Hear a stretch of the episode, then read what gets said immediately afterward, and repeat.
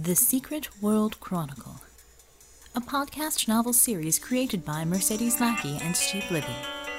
Presenting Book 3 World Well Lost. Respect the Wind, Part 2. Written by Mercedes Lackey and Cody Martin. Read by Veronica Giguere. John hadn't had much of a chance to clean up after the fight with the Rebs. His patrol had policed up the bodies, gathered the weapons, and inventoried the still functioning vehicles before the coroner and a couple of squad cars had arrived. Unter spoke with the police officers, flashing his credentials and giving a quick summary of the events, while John, Bear, and Upir helped the coroners. When it was all said and done, the group still had to wait for another CCCPer to come with a van to transport their Reb prisoner. John and Pavel, being bikeless, rode in the back with Bowie. Upon arriving back at HQ, John and Bear were very quick to get Bad Bowie settled into the CCCP's only holding cell. The sooner they could occupy themselves with paperwork, the better chance they had of avoiding Savior excoriating them about the Ural. While filing out an after action report, the second copy that is, Upir, sleek and clean and as mild looking as any kitten, tapped on the wooden desk. Johnny, you are to being report to holding cell, please.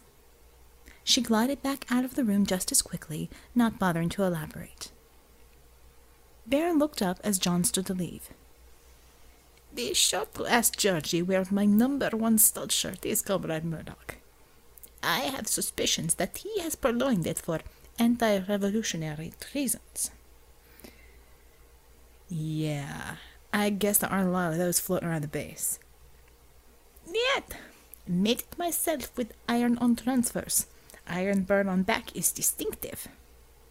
Chuckling, John left the room and made his way through the base toward the holding cell. The barracks and most of the major facilities within the base were nearing completion. The living quarters were in passable enough condition so that the contingent of CCCPers had a place to sleep and shower. There was no air conditioning yet, but there wasn't any in his squad either. Knocking at the door of the holding cell and waiting a heartbeat before entering, John was certain that this was going to be his talking to for allowing the Ural to be destroyed. As soon as he opened the door, however, he immediately knew that things were going to be much less interesting. Bad Bowie, the Reb prisoner taken after the firefight, was sitting in a chair. Both of his wrists were fastened to the chair legs with built in leather straps, the same for his ankles. Across a battered metal table sat Unter, pen and pad of paper in hand. The commissar was in the room, and cracking her knuckles. Sparks of energy ignited each time she did. It was then that John noticed that Bowie was sporting some new bruises and cuts. Oh, hell. This wasn't a session for John to get smoked by Savior. This was an interrogation, and it didn't look to be of any legal sort. Natalia was the first to speak. Ah, Comrade Murdock, good of you to join us. Our guest has decided to waive his right to an attorney. However, he is also refusing to talk. Since you and Georgie were leads for the patrol, it is protocol that you are both being present during questionings. Commissar? John stood in the doorway, a growing sense of unease building up in the pit of his stomach. What is it? This Svinia won't wait all day. We need to persuade him to talk before we turn him over to Amerikansky police authorities for processing. John paused for a long moment. Commissar, I need to speak with you privately. Immediately. Red Savior looked at him coldly, but there was fury in her eyes. She motioned to him to follow her into an adjacent office, empty save for one flickering fluorescent light. Что? You have objections, comrade Murdock. I am commissar here. I am making decisions. You are carrying them out. Is not democracy. Ain't arguing about chain of command or nothing, Commissar. But this is wrong. Not only that, it's illegal. We can't just beat the hell out of him until he spills the beans. It's unconstitutional. John made sure to keep his tone even, He was still a little shocked by the sudden change of mood, but he was starting to get angry too. This was exactly the sort of thing he was trying to get away from some of the worst excesses and abuses that hierarchical power structures engaged in. We just can't do this. And what has capitalistic constitution to do with us? Saviour's teeth bared in what was not a smile. I am needing information to save lives of workers. This is only one man. Good of many comes above coddling one. And I am not beating him. I'm using sophisticated technique with electricity and water that leaves few marks. John shook his head, speaking through gritted teeth. The Constitution's got everything to do with us, Commissar. This ain't Moscow. We gotta hold to the rule of law. There are some things that can get bent and even broken, but not when it comes to human rights, damn it. He is criminal. He has no rights. Her glare turned icy. Already you revolt, soft capitalist that you are, spoiled by TVs and Mac burgers. I am commissar here. You obey or you leave. John stared back at her, his eyes meeting hers with the same sort of dead intensity. Finally, he looked to the door. Fine. Commissar. I'll lend my expertise, with your permission. The commissar showed the barest hints of surprise on her face before quickly masking it with her usual air of command presence. So, you see wisdom. There is hope for you. With a curt nod, she opened the office door, leading John back to the holding cell. Natalia turned her attention to the sullen Reb. He met her gaze before snarling in disgust. There was still fight in him, and it was apparent that the commissar was going to fix that. Comrade Murdock will be assisting us in extracting what we need to know from you, Svinia. Location of Reb hideouts, whereabouts of your leader, Rebel Yell, and so on. Think hard on this information while we prepare. She moved to the corner to the right of the door. A small crate covered with a beat up cotton tarp caught John's eye. Ripping off the tarp with a flourish, Natalia began to remove items from it and place them on the table. Pliers, a Crankfield telephone, a jug of rubbing alcohol. Bowie eyed each item as the commissar set them down. You can't think me out, bitch. I got rats, and you can't. Can't, comrade. I seem to remember reading report. You died in fight with CCC patrol. Shame, being a bird and blown to racist pieces. Do not remember cops as having rights. Natalia picked up the pliers in one hand, moving toward the Reb. She backhanded him hard. With her strength, it was more than enough to daze him. The commissar began to angle the pliers towards the Reb's mouth before being interrupted by John. Commissar? Savior stopped right before the pliers were going to clamp around one of the Reb's teeth. Untermensch looked up from his writing pad. That's messy. If he starts swallowing blood, he'll just vomit everywhere after a while, too. John paced around the edge of the table, occasionally glancing at Bowie. The biker's attention alternated from the dangerously close flyers and John.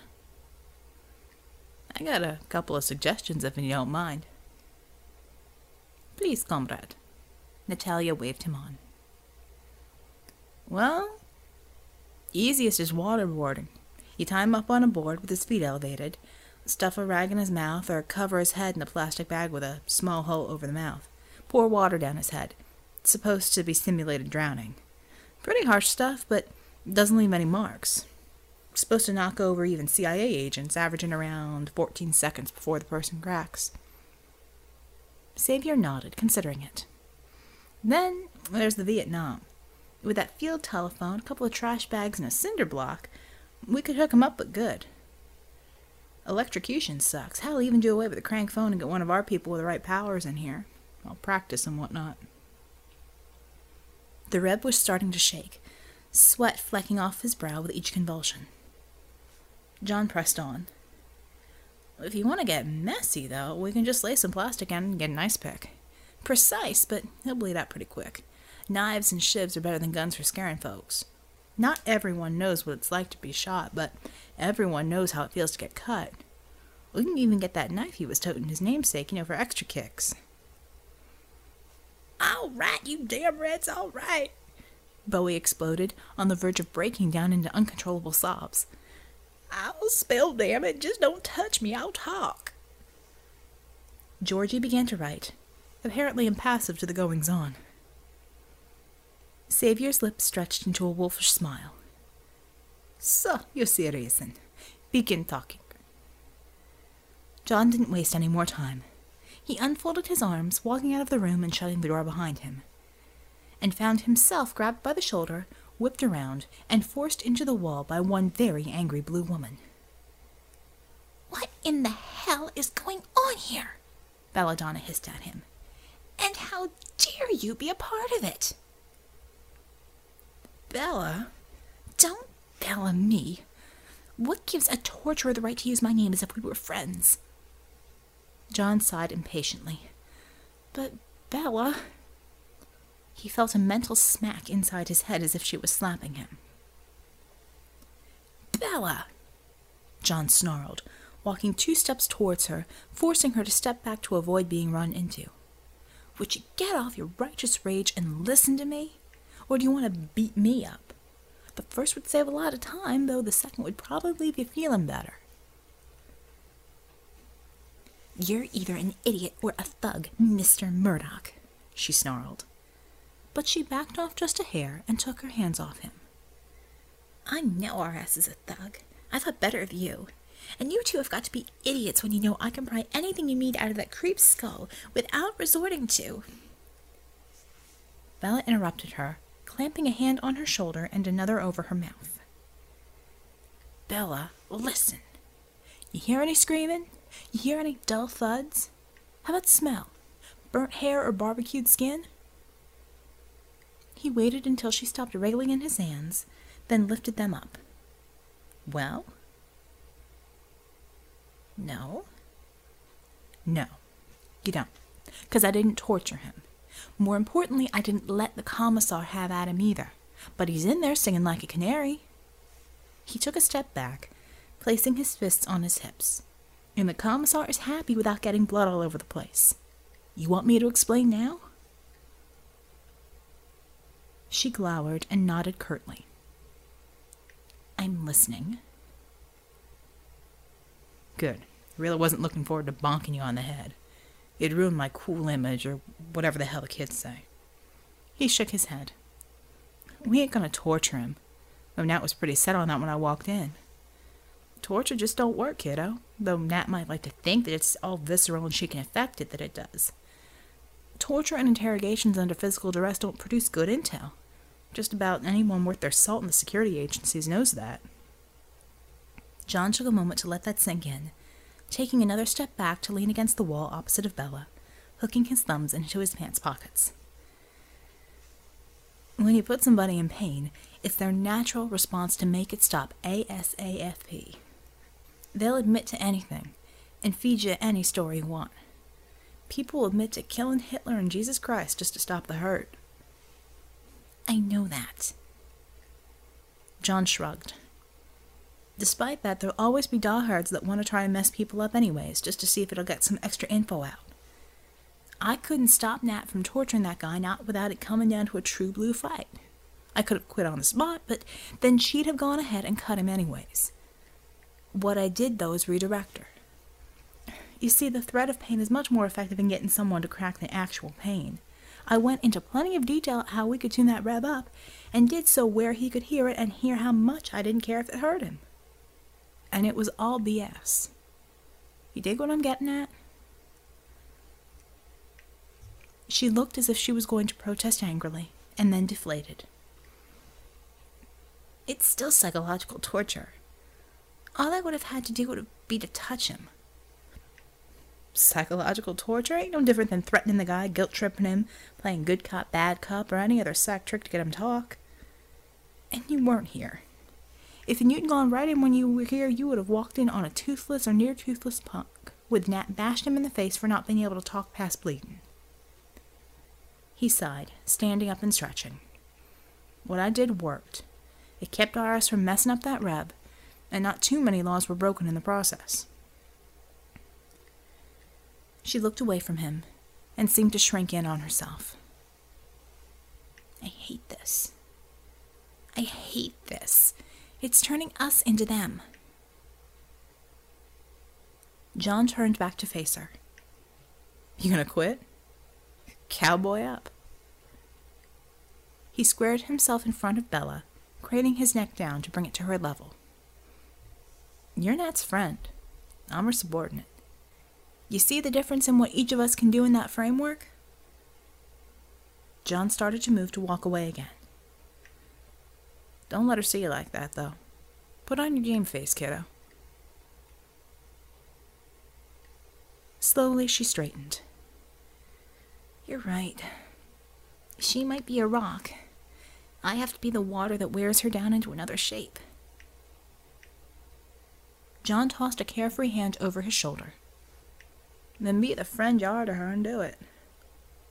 He started unzipping his dirty Kevlar vest. Me? I'm getting a shower before I have to heat up the boiler again. You do that. A pause. Thanks. Don't mention it, comrade. And with that, John disappeared around the corner at the end of the hallway. John had just finished his shower in the communal head that the rank and file of the CCCP shared. Even with more comrades having arrived to fill bunks, there were still so few of them that John could manage to shower alone most of the time.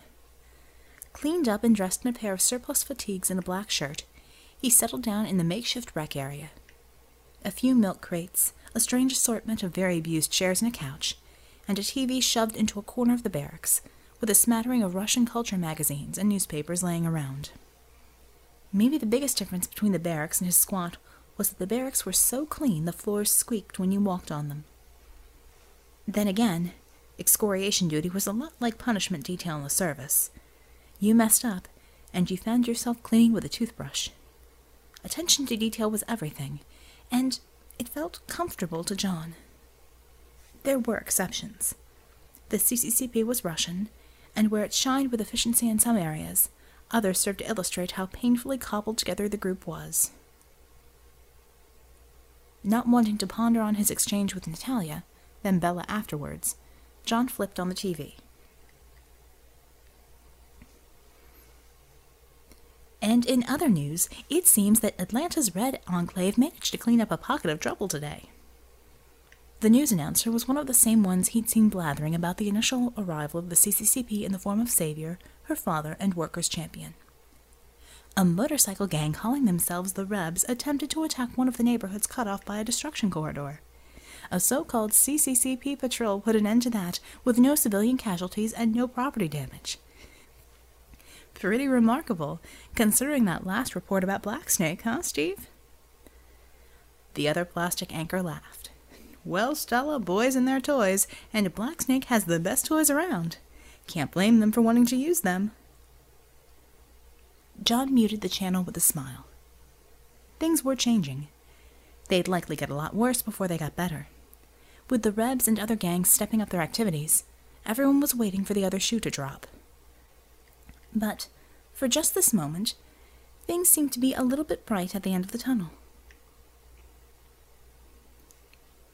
Red Savior was shouting and breaking things again. Fortunately, she never broke anything that was actually useful, but that might have been because the rest of the comrades knew her moods and cleared away anything that might be wanted later, leaving things like the hideous Atlanta souvenirs that people would insist on giving them within her reach at times like this. I am devastated, comrade, but Savior was in a rage, and. John had just entered the base to clock in for his patrol shift. He could hear her shouting in the rec room all the way from the front door. There was a lot of Russian, but there was some English too. Tesla is a credulous old babushka. Some babbling from crazy men not able to leave bed for twenty years, and poof! He is quaking in boots and hiding under sofa. As John neared, he could hear that there were at least two other people with Savior. On one hand, Commissar, some of those things March wrote about have happened, Bella said cautiously. On other, grunted Hunter, is like Nostradamus. Is big enough to fit anything. John was right at the rec room door, and there was no way to get into the locker and barracks room without going through it. He hesitated, trying to remember the layout of the HQ so he could find something to occupy himself with until the commissar was finished with her meeting. You are not to be revealing this to comrades until I say so. Maybe never. Savior threw an ugly pottery War of Northern Oppression statuette against the wall, and it shattered five inches from John's head. Are enough old babushkas enough comrades to believe in nickel turning? What is good word? BS, said Bella. Ah, BS! Prophecies! All the world on fire, everybody dead, came over comrade. Bah! She threw another statue, this one of General Lee looking saintly. John remembered that one in particular. Someone had drawn a felt Hitleresque mustache on it. Still a little stunned by what he'd just heard, he began to walk woodenly down the hallway. Apparently, he wasn't quiet enough. Who is lurking? Untermensch's bark froze him in place. Show yourself. Damn it. John stepped into the room. Not lurking, just on my way to sign on in the duty roster, comrade. Three pairs of eyes skewered him. How much? began Savior, when Bella interrupted her. Everything important, Commissar, she grimaced. Sorry I didn't pick him up before he did. Savior's glare was enough to tell him that the character mug of a rebel soldier was about to impact on or near his forehead. With all due respect, Commissar, there's a difference between listening in and not being able to help hearing. Unter lost a little of his glare as he smothered a grin. Bella shrugged. He's got you there, Commissar. I'm surprised I didn't hear you over at the Piggly Wiggly. Savior turned her glare on Bella, who reacted not at all.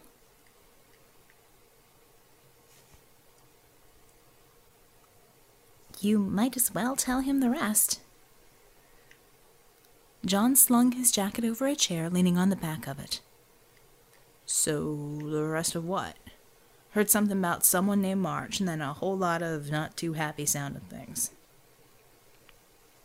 Comrade Sorceress is uncovering idiocy that explains why Tesla is shaking like little girl in front of Bear, Savior said sourly. Bah, you tell Blue Girl.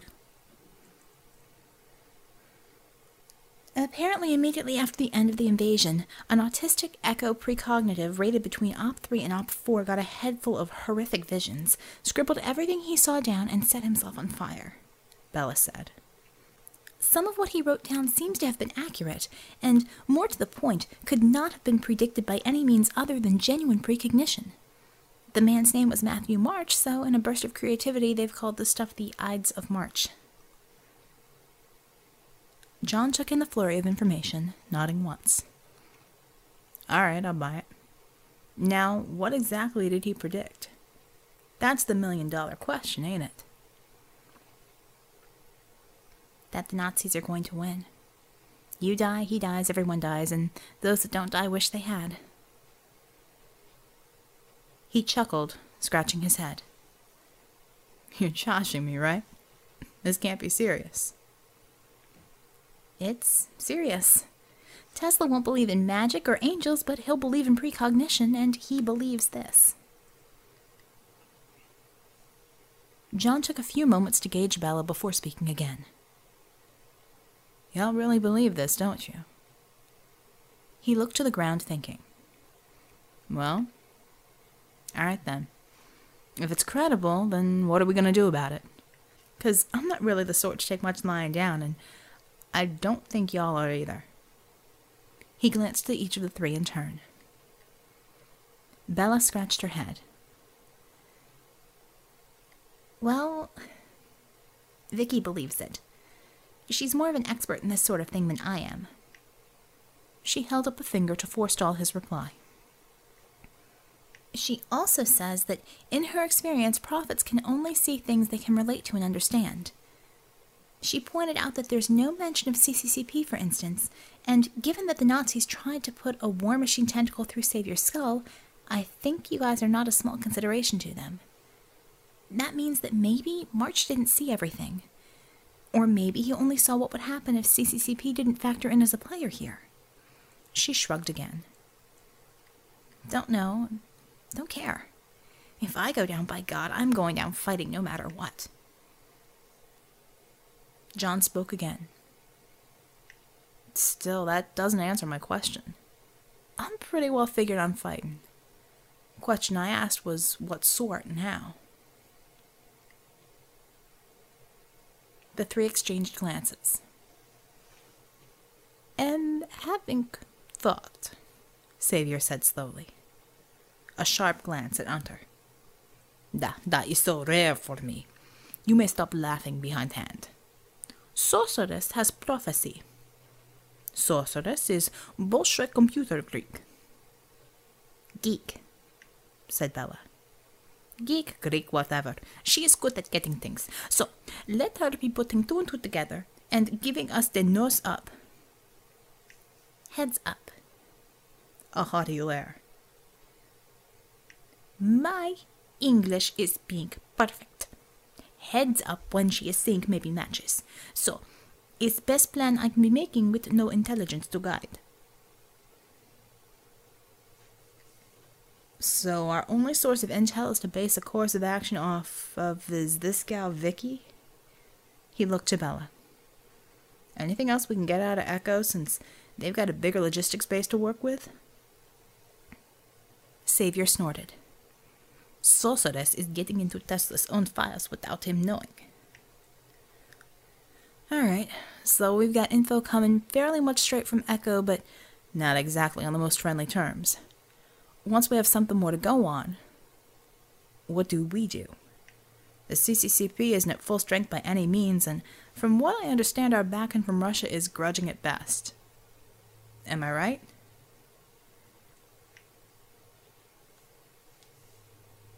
One sniper in the right spot at the right time, comrade. That was Untermensch, a sardonic smile on his face. That can be all it takes to be changing history. Or prophecy, added Bella. All right, point taken. We can figure out more on what to do when we have something to go on. He sighed, gathering up his jacket. What can a lonely comrade such as myself do to help in the meantime? Aside from patrolling and fixing up this joint. What else have soldiers like us ever done? asked Unter, shrugging.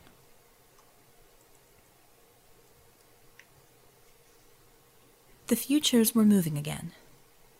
Seraphym sat in utter stillness in the shelter of a giant air duct, screened from below by the parapet around this roof that was also a garden. It was a strangely soothing place to be, this bit of growth atop the CCCP headquarters. Planted by the twins and the Upir, but designed by Fei Li, the Seraphym had discovered it a week or so ago, and had taken to giving it some of the same attentions she was giving the neighborhood gardens, though this one needed such things far less. Mostly she just encouraged the plants here to grow, so that they were as lush now as the plantings that were several weeks older. She needed a soothing environment at this moment. CCCP had learned of the prophecies of Matthew March, and that was changing the shape of what might be. There was still that maddening blank spot where John Murdock was, but there were new things, new lines, springing into existence, and she had to close her eyes to concentrate on them. If only she could see into that gap.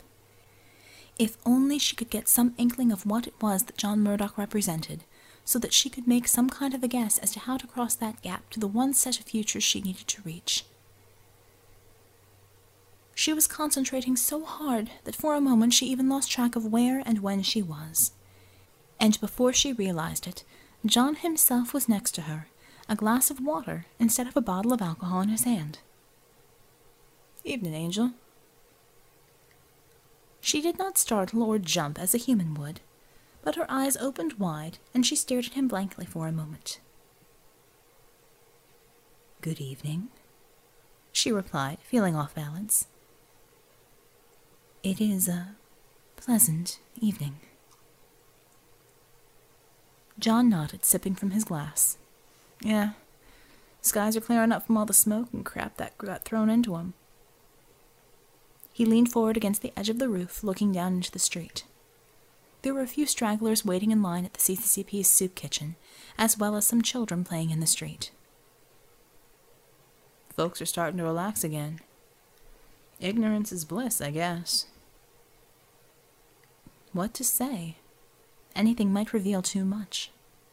John saved Sarah the trouble of attempting to think of something enigmatic enough. Got some news. Suppose you already know some of it. Stuff about a fella named March. The folks downstairs seem to give it credence, and they're a sharp enough bunch. Still, I'm not really given to believing in all that precognitive mystical stuff. He turned to look her in the eyes. Which, given present company, might make me an idiot. Before she could even think, which in her case was less than an instant, it is permitted, breathed into her mind. Her eyes widened. There is not one future, she said, uncharacteristically hesitant. There are many, more than the stars in the galaxy. But not all are equally likely and some are born and others die, depending on what is done in the now. He nodded. Still, the experts seem to think this one is legit. A lot of gloom and doom involving the enemy, your enemy, the invaders of the broken cross. They conquer all. Those that resist are destroyed, those that do not are enslaved, and the world ends in fire and death. John raised an eyebrow. You know all about this prophecy already, don't you? He set his water glass down on the ledge to stand up straight and study her face. Yes, I have seen it. I see the futures. This one ends in what Matthew March could not see because he could not imagine it. She gave him a penetrating look and felt even more unsettled. By him, and not just the absence of him in the futures. Perhaps that is why she told him more than she intended to. The enemy takes its force from this world to spread outward and onward. And since this world is but a a launching pad, it suffers the fate of such an object. When they are gone, there is nothing you would recognize that is left. She listened. There was no rebuke, so this too was permitted. Hmm. Commissar, Bella, some gal named Vicky all seem to think that it's cause they weren't counting on the CCCP and, well, us. They've all gone to some mighty efforts to take us out, and we're still kicking. Something about him made her want to tell him things. She trusted that the Infinite would tell her when to stop at this point. Mortals are limited in what they may see. Their minds. She shook her head. Those who have seen only a fraction of what we may, the siblings, have gone mad, and they are limited by what they know. If they do not know of a thing, generally they cannot see the future that it contains. She took a slow breath. Matthew March could not see you. Nor can I. She wondered if he would remember that. John shook his head. Still sounds fuzzy through and through, if you ask me. Whatever the case may be concerning the futures, our bunch is aiming to do what they were going to do anyways. Fight. Figure out how to hit back at the Nazis, get proactive instead of reactive. Rebuilding is all and well and damned necessary, but reacting to a threat isn't nearly as productive as eliminating it at the source. Those fascists sure as hell had to come from somewhere. John's gaze drifted back to the street. Speaking of rebuilding, I meant to tell you, thanks. You know, for helping out around the neighborhood. Subtle, but I figured I knew what to look for after a while. That startled a smile from her, and she felt heat in her cheeks. You are welcome. She felt impelled to explain. There is so very much I am not permitted to do or to say. It is a joy to find things, even small ones, that I am. She took a deep breath. I am not permitted to change the futures. Only mortals may do that. Well, every bit counts. A lot of the folks in the neighborhood are looking to change their own future. About the only good thing that came from the invasion was folks banding together, for the most part.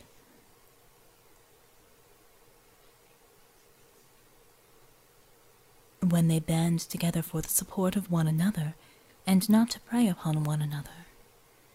But yours are good people.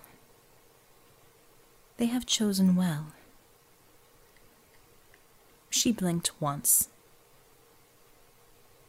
you say nothing about what I just told you. That I am not permitted to change the futures, though I see them. John's lopsided grin broke out over his face, and he began to laugh. Why do you laugh? Sarah, look at it like this. I'm not even sure if I believe in what you are. You think anyone would really listen to a dude spouting off about angels and the futures, prophecy, and so on? He shook his head again, still humoring her with his smile. I imagine they've still got plenty of padded rooms that they wouldn't mind throwing me in for that sort of thing. And money isn't very good in Cray Street preaching nowadays. She blinked again, Religions have been started on less, she reminded him. But I had in mind the more personal. There are those who do believe I am what I am that are offended that I do not respond to what they want. When someone is told that a sibling can see the futures, they generally only want to know their own. You haven't much to fear for me, Sarah. After all, I wouldn't want to scare off my guardian angel. That flustered her, and that was a very new feeling. Why. Why do you call me that? Had he noticed? Noticed that she had been protecting him? I assume that you're not exactly everywhere at once, and since there can't be a shortage of things for you to do, it'd seem you spend more than my fair share of time talking with me. He coughed hard a few times, taking another drink of his water and clearing his throat. You. You interest me. I talk with others, but you interest me. He chuckled again Fain my heart, I thought I was just a dumb country boy that liked guns a little too much.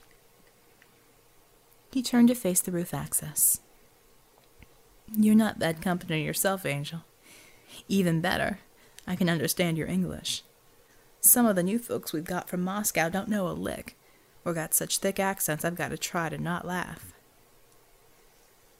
For the first time ever, she laughed. It surprised her so much that she did it again.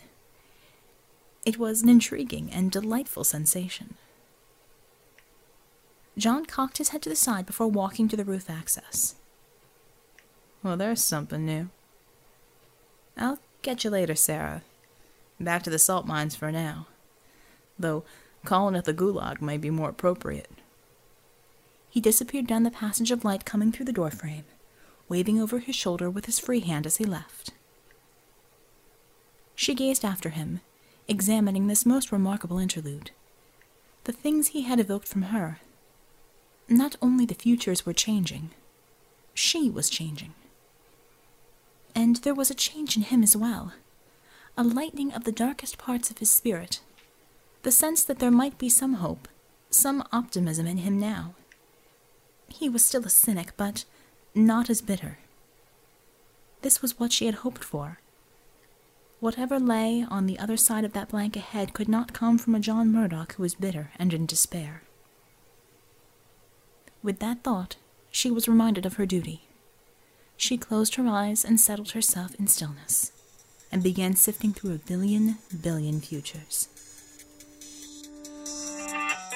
You've been listening to The Secret World Chronicle, written by authors Mercedes Lackey, Cody Martin, and Dennis Lee.